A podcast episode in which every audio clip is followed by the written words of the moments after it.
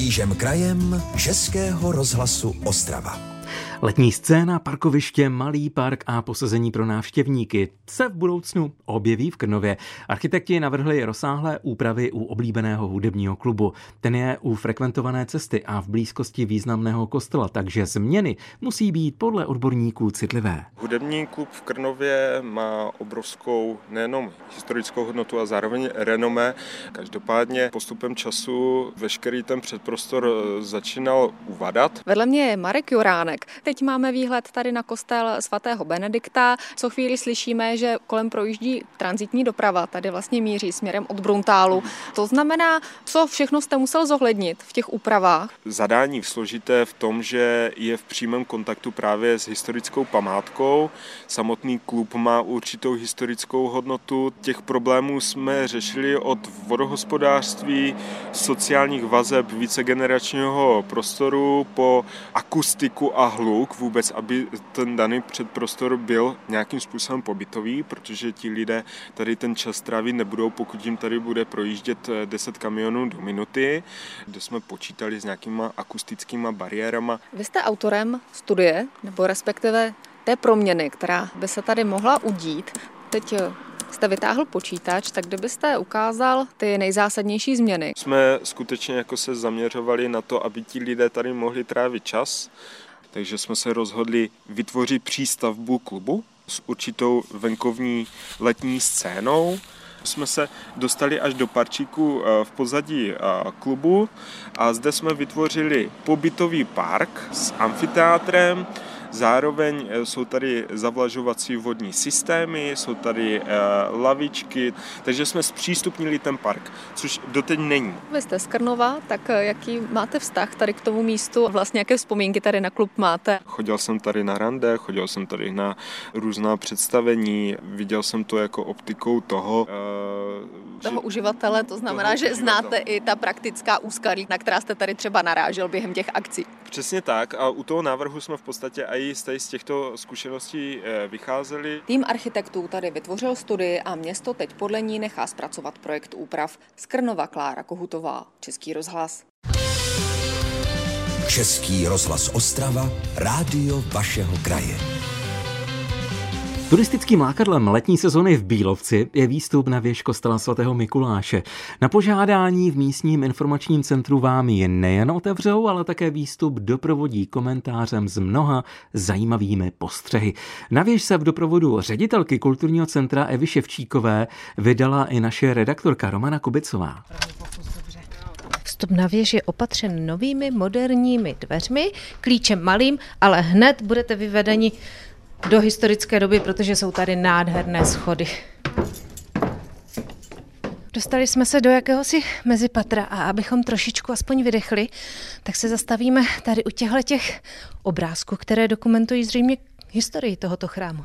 Přesně tak, já se omluvám, taky jsem se zadýchala, to je to fitko po ránu. My jsme tady letos pro návštěvníky, ať jenom nestoupají po schodech, připravili takovou sérii historických fotografií, na kterých je zachycen právě kostel svatého Mikuláše a jeho proměny v čase. My jsme se tady postavili velice dobře, protože máme tady takovou kuriozitku. Samozřejmě mnozí z vás víte, že vždycky v určitých letech probíhá rekonstrukce, třeba kupole kostelu, kde jsou vždycky dávány nějaké památky na tu dobu, ve kterých probíhá rekonstrukce. Ta rekonstrukce tady probíhala i v roce 1925, my to tady máme dokumentováno.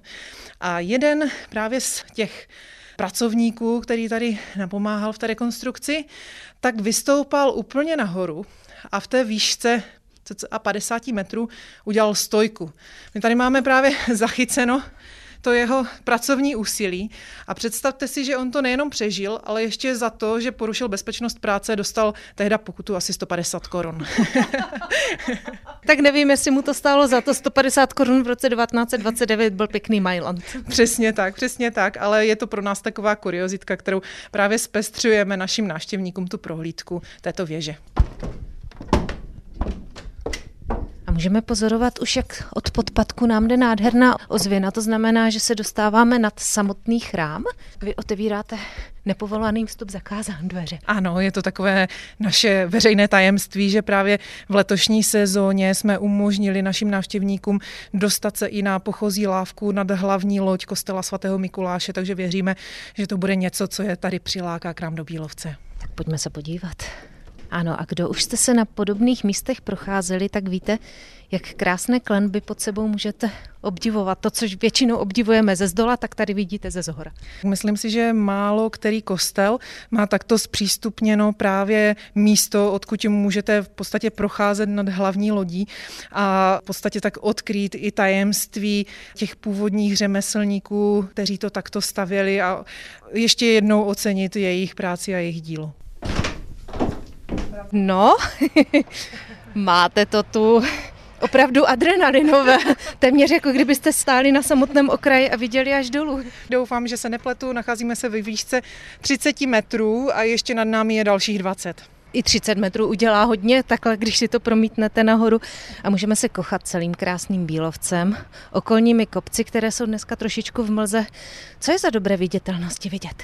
My tady máme i takové návnady pro návštěvníky, kdyby si náhodou nebyli jistí, takže mají před sebou v podstatě pohled na Bílovec a vidí, co je za dobré viditelnosti možné, kam až nahlédnout, takže rozevírají se před námi celé Moravskoslezské Beskydy a samozřejmě na druhou stranu možná dohlédneme i do Jeseníku. Říká Eva Ševčíková, ředitelka kulturního centra Bílovci, kde si můžete objednat tuto komentovanou prohlídku věže kostela svatého Mikuláše.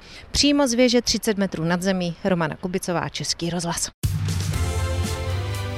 Český rozhlas Ostrava, rádio vašeho kraje. Fotograf Kopřivnice, tak za toho bývá označován Ivan Polívka, kopřivnický patriot, tatrovák a dokumentarista života ve městě. Tvorbu dnes už nežijícího autora představuje v těchto dnech Hlašské muzeum v Kopřivnici, které vede Pavel Dvořák. A právě ten nás teď pozve na výstavu s názvem Těla a tváře Ivana Polívky. Pane Dvořáku, přejeme pěkné dopoledne.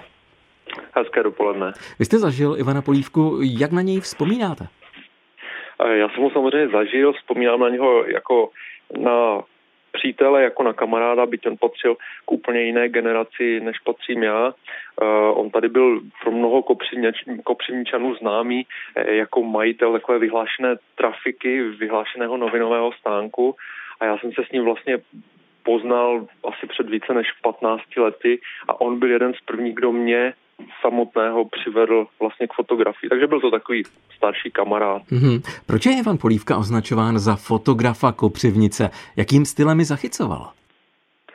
Uh, ta hlavní část uh, díla Ivana Polívky se věnuje uh, vlastně Kopřivnici. On byl takový klasický dokumentarista, on když tady do Kopřivnice v 50. letech přišel, tak od konce 50. let až bych řekl do prvních desetiletí 21. století zachycoval její proměny. Jako přivnice se v té době proměňovala dost radikálně od takové skoro vesnické podoby až do podoby vlastně průmyslového města obklopeného továrnou Tatra a on všechny tady ty proměny toho města zachytil. Takže když dneska vzpomínáme třeba na Kopřivnici 60. a 70. let, tak se to velmi často děje právě prostřednictvím fotografií Ivana Polívky.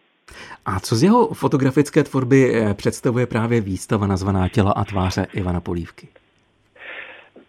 ta představuje úplně odlišnou část eh, jeho tvorby. Eh, on byl jako fotograf velmi všestraný a krom těch kopřivnických fotografií, které jsou tady mezi kopřivnickou veřejností velmi dobře známé, tak on se v 70, 60. v 70. letech věnoval velmi intenzivně i fotografii aktu a portrétu. My jsme se rozhodli jeho osobnost připomenout právě tady tou jinou částí jeho díla a to jsou právě akty a portréty. Mm-hmm. Ve zkratce v závěru zkuste připomenout, co dalšího tady kromě této zmiňované výstavy můžeme najít v expozici Lašského muzea. Eh, v expozici Lašského muzea eh, vystavujeme, máme vlastně dvě hlavní expozice. Ta první se věnuje eh, Kopřínské továrně na keramiku, která tady dlouhá léta působila a ta druhá část se potom věnuje malíři Zdeňku Burianovi. Zároveň teď můžu ještě pozvat posluchače do všech tří kopřivnických muzeí, která jsou teď v rámci takových dnů otevřených dveří otevřena v září a v říjnu zdarma. Do Leckého muzea v Kopřivnici a nejen tam nás pozval Pavel Dvořák. Děkujeme za to a přejeme pěkný den. Hezký den, naslyšenou. Český rozhlas Ostrava. Rádio vašeho kraje.